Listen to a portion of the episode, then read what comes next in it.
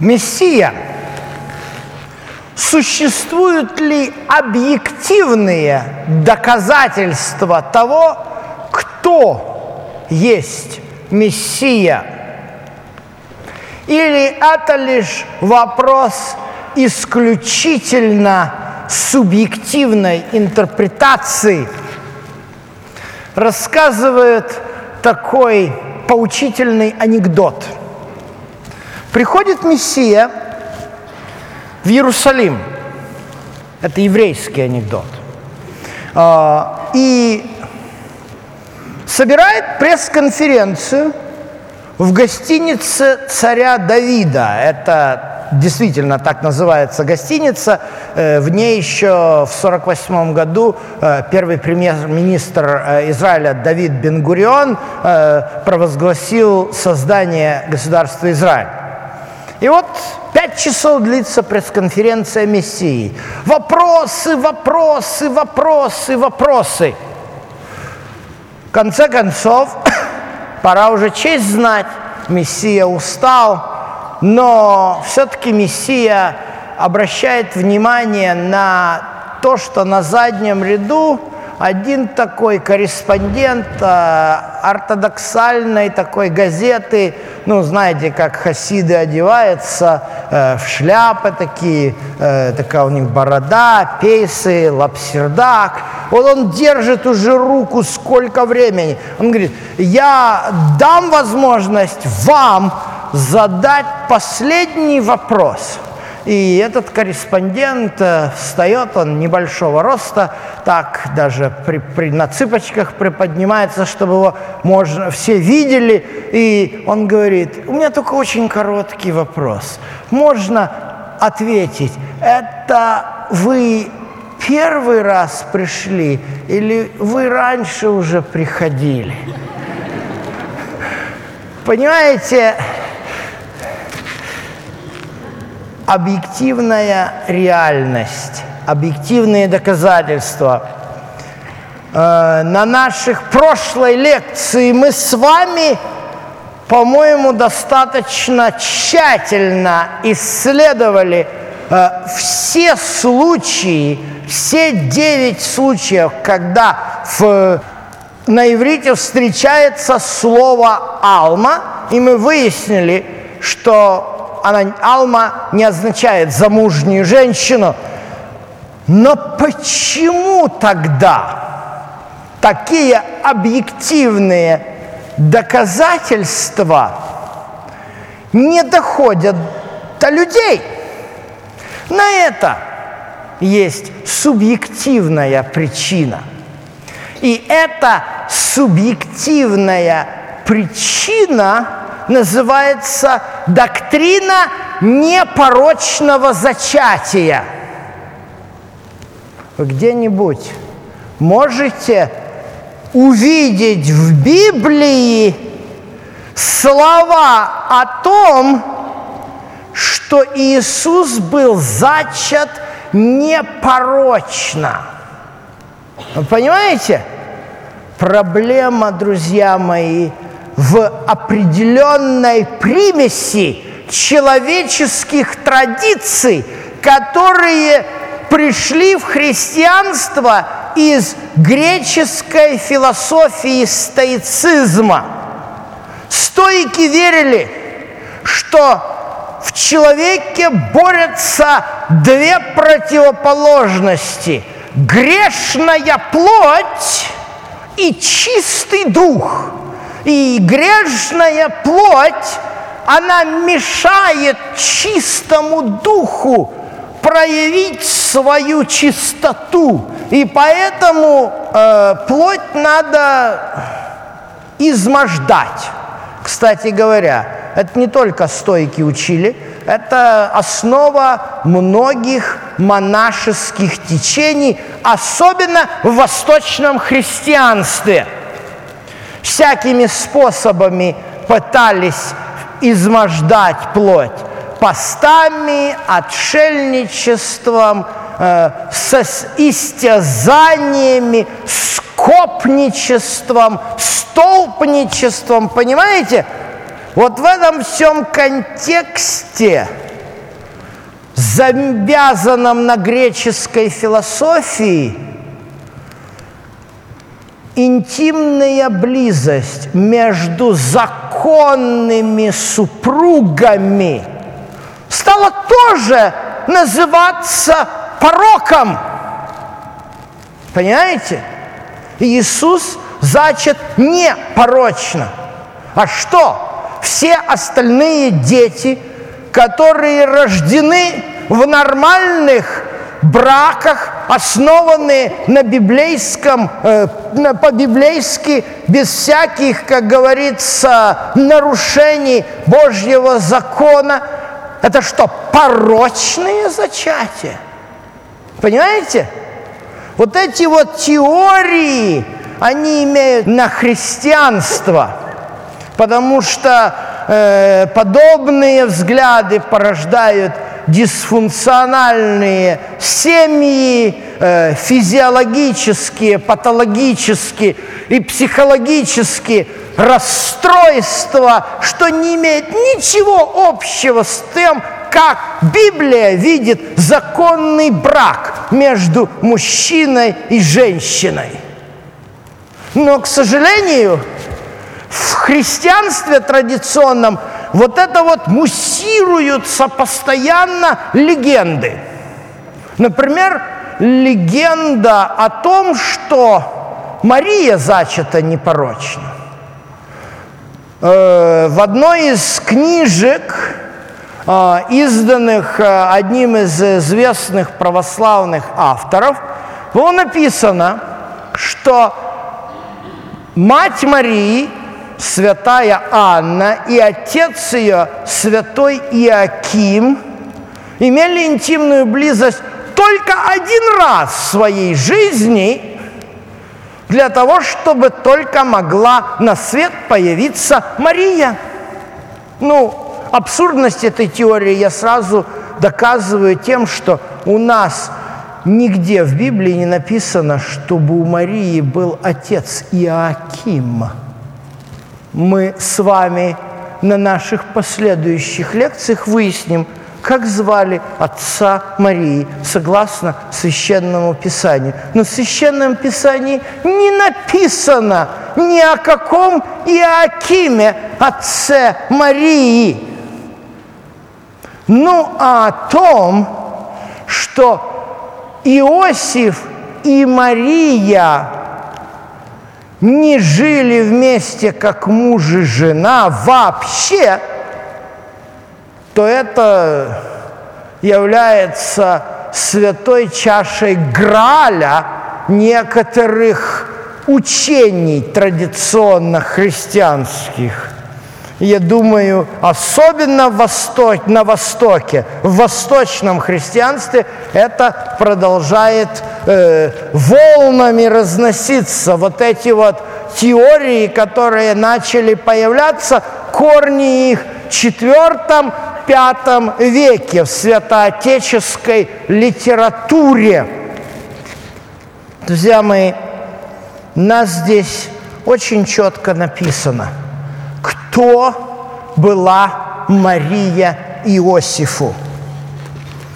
После того, как вот Матфей, 20, 1 э, глава Евангелия от Матфея, 24 текст, нам здесь сказано о том, как Иосиф э, увидел сон от ангела – и дальше написано в 24 э, тексте, Иосиф поступил, как повелел ангел Господень, и принял жену свою.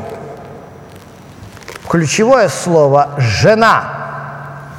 Мария была женой Иосифа, а не его подопечной. Понимаете разницу?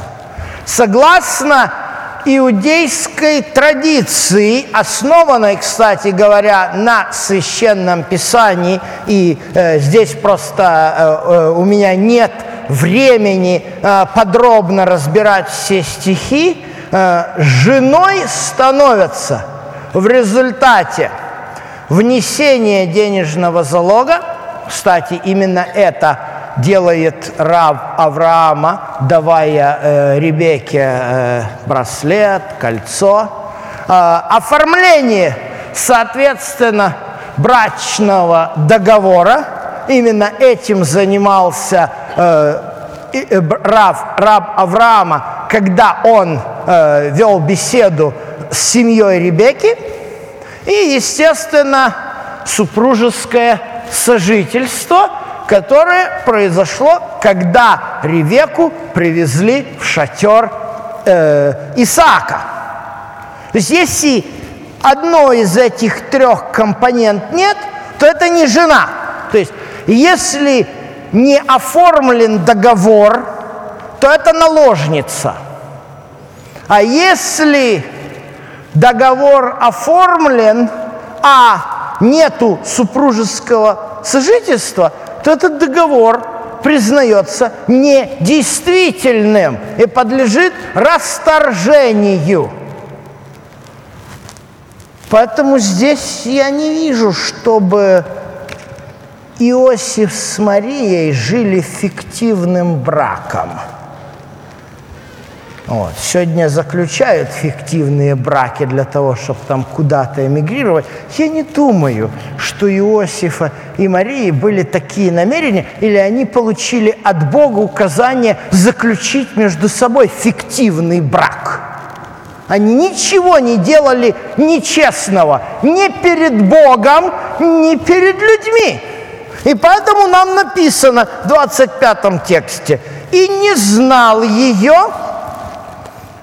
как, наконец, она родила сына». То есть между ними, естественно, не было супружеского сожительства до тех пор, пока не родился Иисус, а потом на каком основании между ними не должно было быть ничего, если он ей законный муж, не фиктивный, а она ему законная жена. И объективных причин абсолютно нет. Вы понимаете, вот это вот такого вот искаженной непорочности, основанной на вот этих вот стоических, греческих, эллинистических идеях, вот это претит иудаизму. И когда иудеи слышат, что Иисус был зачат непорочно, посмотрите, Исайя 7.14, это вызывает в иудейской среде весьма оправданное возмущение. Потому что, согласно иудаизму, брак свят. И все, что к браке причитается, тоже свято. И поэтому, конечно же, никакого ни слова и ни полслова не говорится о том, что Иисус зачат каким-то непорочным образом, а все остальные, получается, порочно. Понимаете? Эта логика является весьма порочной сама по себе. Но все-таки, почему этот текст, Исайя 7.14, находится там, где он находится. Что, собственно говоря, хочет сказать Бог через пророка Исаия? И мог ли быть этот Имануил, что означает «с нами Бог», ну, царем языки? Давайте посмотрим на пророчество Исаи в контексте. Интересно, что седьмая глава э, книги пророка Исаи, она э, одна из немногих глав, которые написаны в прозе, потому что здесь происходит определенное действие. А все, что происходит – в 7 главе Исаи, связано с тем, что э, Иерусалим оказался в осаде. Исторически кратко, э, развив, э, очень усиливается мощная ассирийская империя на Востоке. Она угрожает государствам Восточного Средиземноморья. А это Сирия, Финикия, э, Северное царство Израиль, еще ряд городов-государств. И они объединяются в коалицию и зовут туда Иудею. Это все вы можете прочитать в четвертой книге царств и соответственных главах книги э, второе Паралипоменон. Вот. Но царь израильский Ахаз, который является, в принципе, таким весьма, э, ну, будем, хочет идти в эту коалицию, э, и поэтому э, цари сирийские, Северного царства Израильского решают осадить Иерусалим, свергнуть Ахаза и поставить другого царя, который будет более сговорчив. Ну и, соответственно, они в Иерусалиме страх, все боятся, а Бог использует эту возможность, чтобы Исаия, который приходится родственником царю Ахаву, э, смог попытаться, э, Ахазу, извините, смог попытаться убедить своего двоюродного брата изменить как-то свое отношение к Богу. И поэтому он берет своего сына, которого зовут по-еврейски Шеар Ешув, что означает «остаток покаяться», как об этом написано 7 главой 3 текст. И он идет встречать царя и с вестью, весть о том, что Бог может помочь. Я не буду читать все эти тексты с 4 э, по э, десятый текст.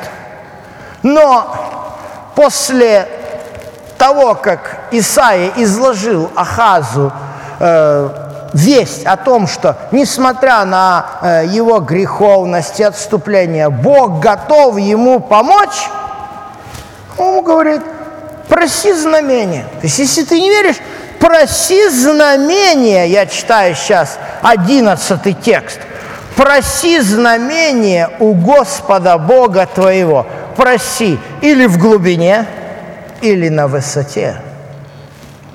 Какой угодно. Нам бы так, да? Ахазу был.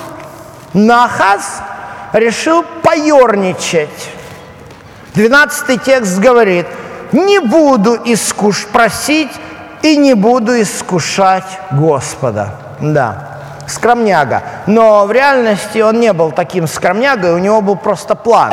Он уже э, послал послов к царю ассирийскому и просил, сын твой, раб твой, помоги, спаси. Он заключил с ним договор сепаратный, а, ну и, соответственно, э, уплатил за это тем, что поставил жертвенник ассирийский, ассирийскому богу Ашуру, в э, храм Божий. И поэтому он сознательно не хочет просить от Бога Израилева, от Бога Яхвы никакого знамения. Вы понимаете почему? Потому что он уже продался ассирийскому богу Ашуру. Естественно, Исаия дает от Давидов. Разве мало для вас затруднять людей, что вы хотите затруднять и Бога вашего, и Бога моего? Итак, сам Господь даст вам знамение. Все дева в чреве примет и родит сына, и нарекут ему имя Имануил, что значит «с нами Бог». К кому обращается здесь Исаия? Обещая знамение – не к Ахазу, который отказался принимать. Друзья мои, Бог ничего не желает заталкивать нам в горло. Он стучится в наше сердце и ждет, пока мы примем сознательное решение открыть двери. А если мы сознательно отказываемся, Бог не будет нам навязываться. Знамение, которое пообещали, пообещал Исаия, было обещано дому Давидову, но не Ахазу прямо. Хотя тот и является, конечно же, частью дома Давидова – но ведь он же отказался. То есть знамение будет дому Давидову, но точно не Ахазу, который от него отказался. Знамение будет кому-то другому. О том, кому это знамение было дано, мы узнаем в наших следующих лекциях. Но дальше – Аха, Исаия продолжает свою речь и показывает нам в последующих стихах 7 главы э, тот факт, что это знамение будет дано только после того, как иудейский народ переживет страшные времена – которые, как написано в 17 стихе, не приходили со времена отпадения Ефрема от Иуды. И дальше Исаия продолжает свою речь. Седьмая глава не заканчивает пророческую речь Исаии – и его действия как пророк. В седьмой главе, в восьмой главе Бог ему повелевает.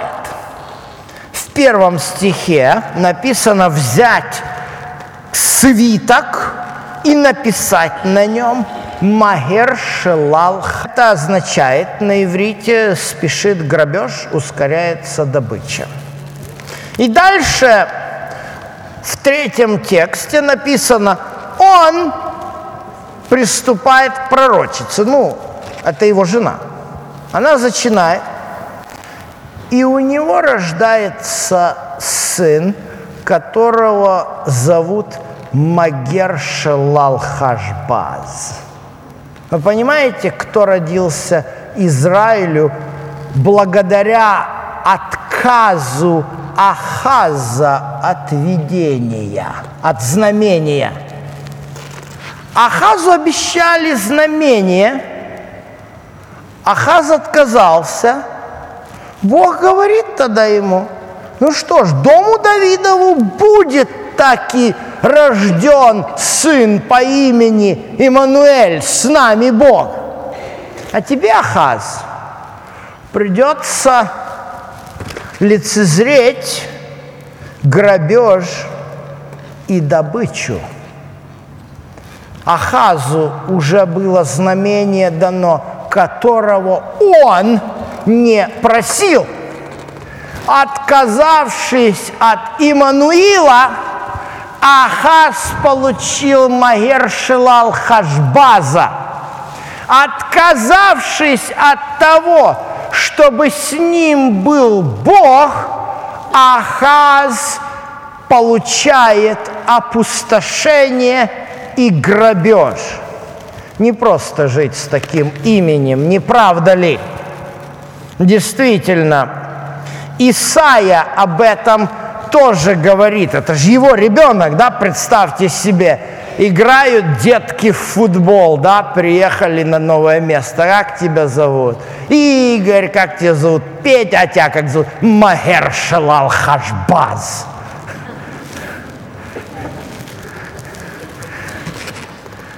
Восемнадцатый текст восьмой главы книги пророка Исаия.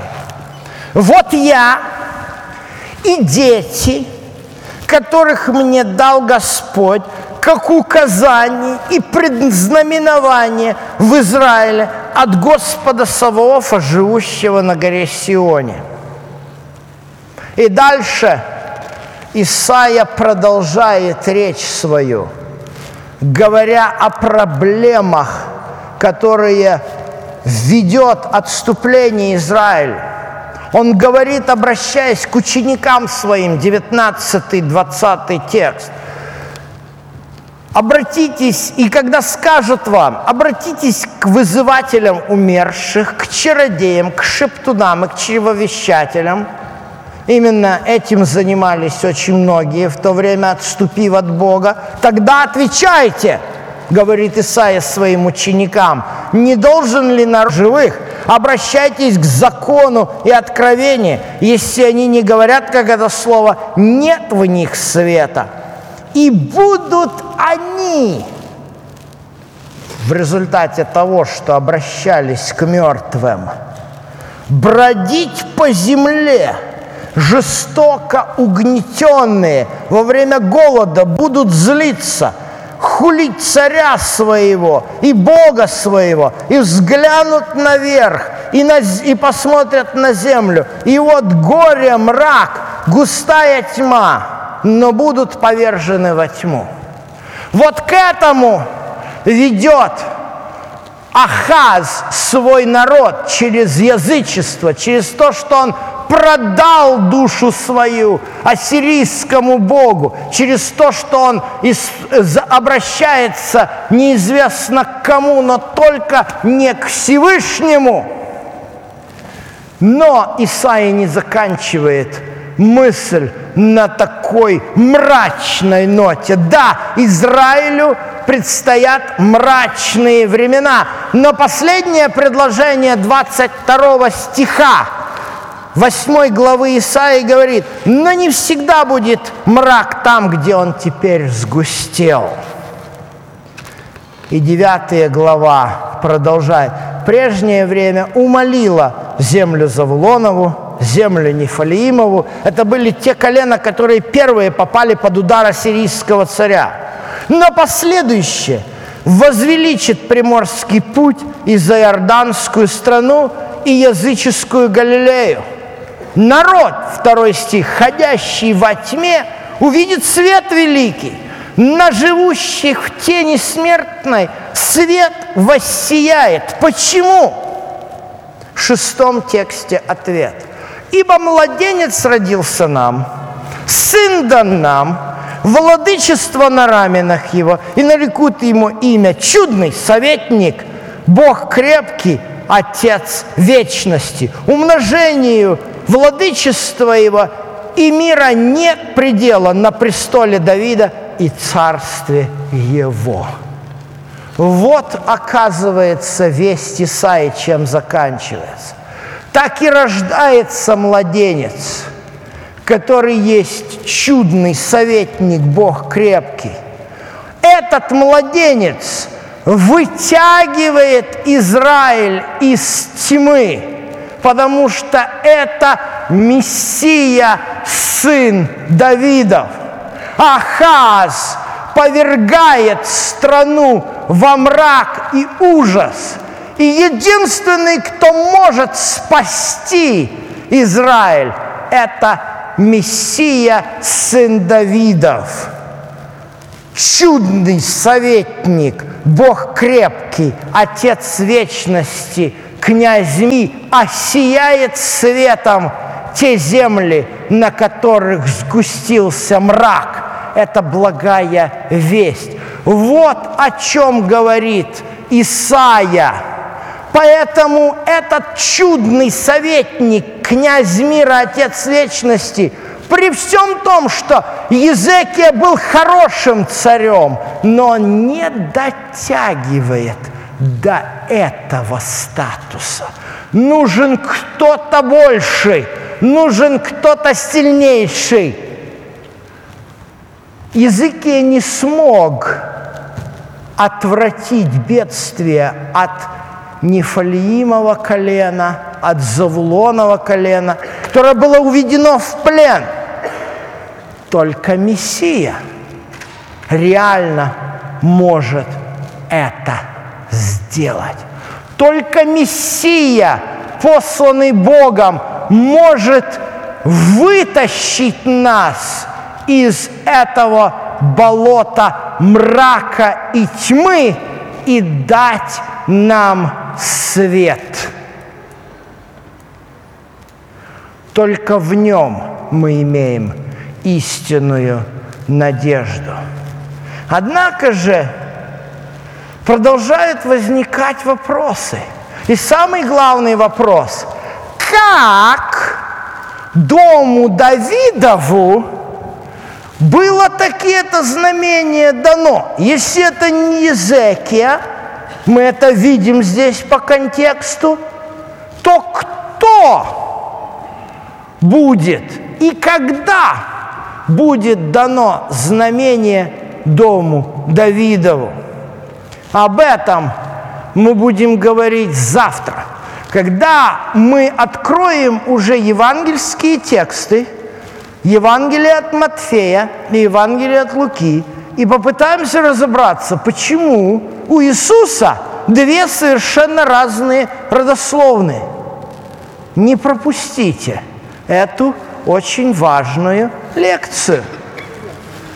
А сейчас я хочу, чтобы мы еще раз и еще раз задумались о той вести, которую несет нам пророчество Исаи о Мессии.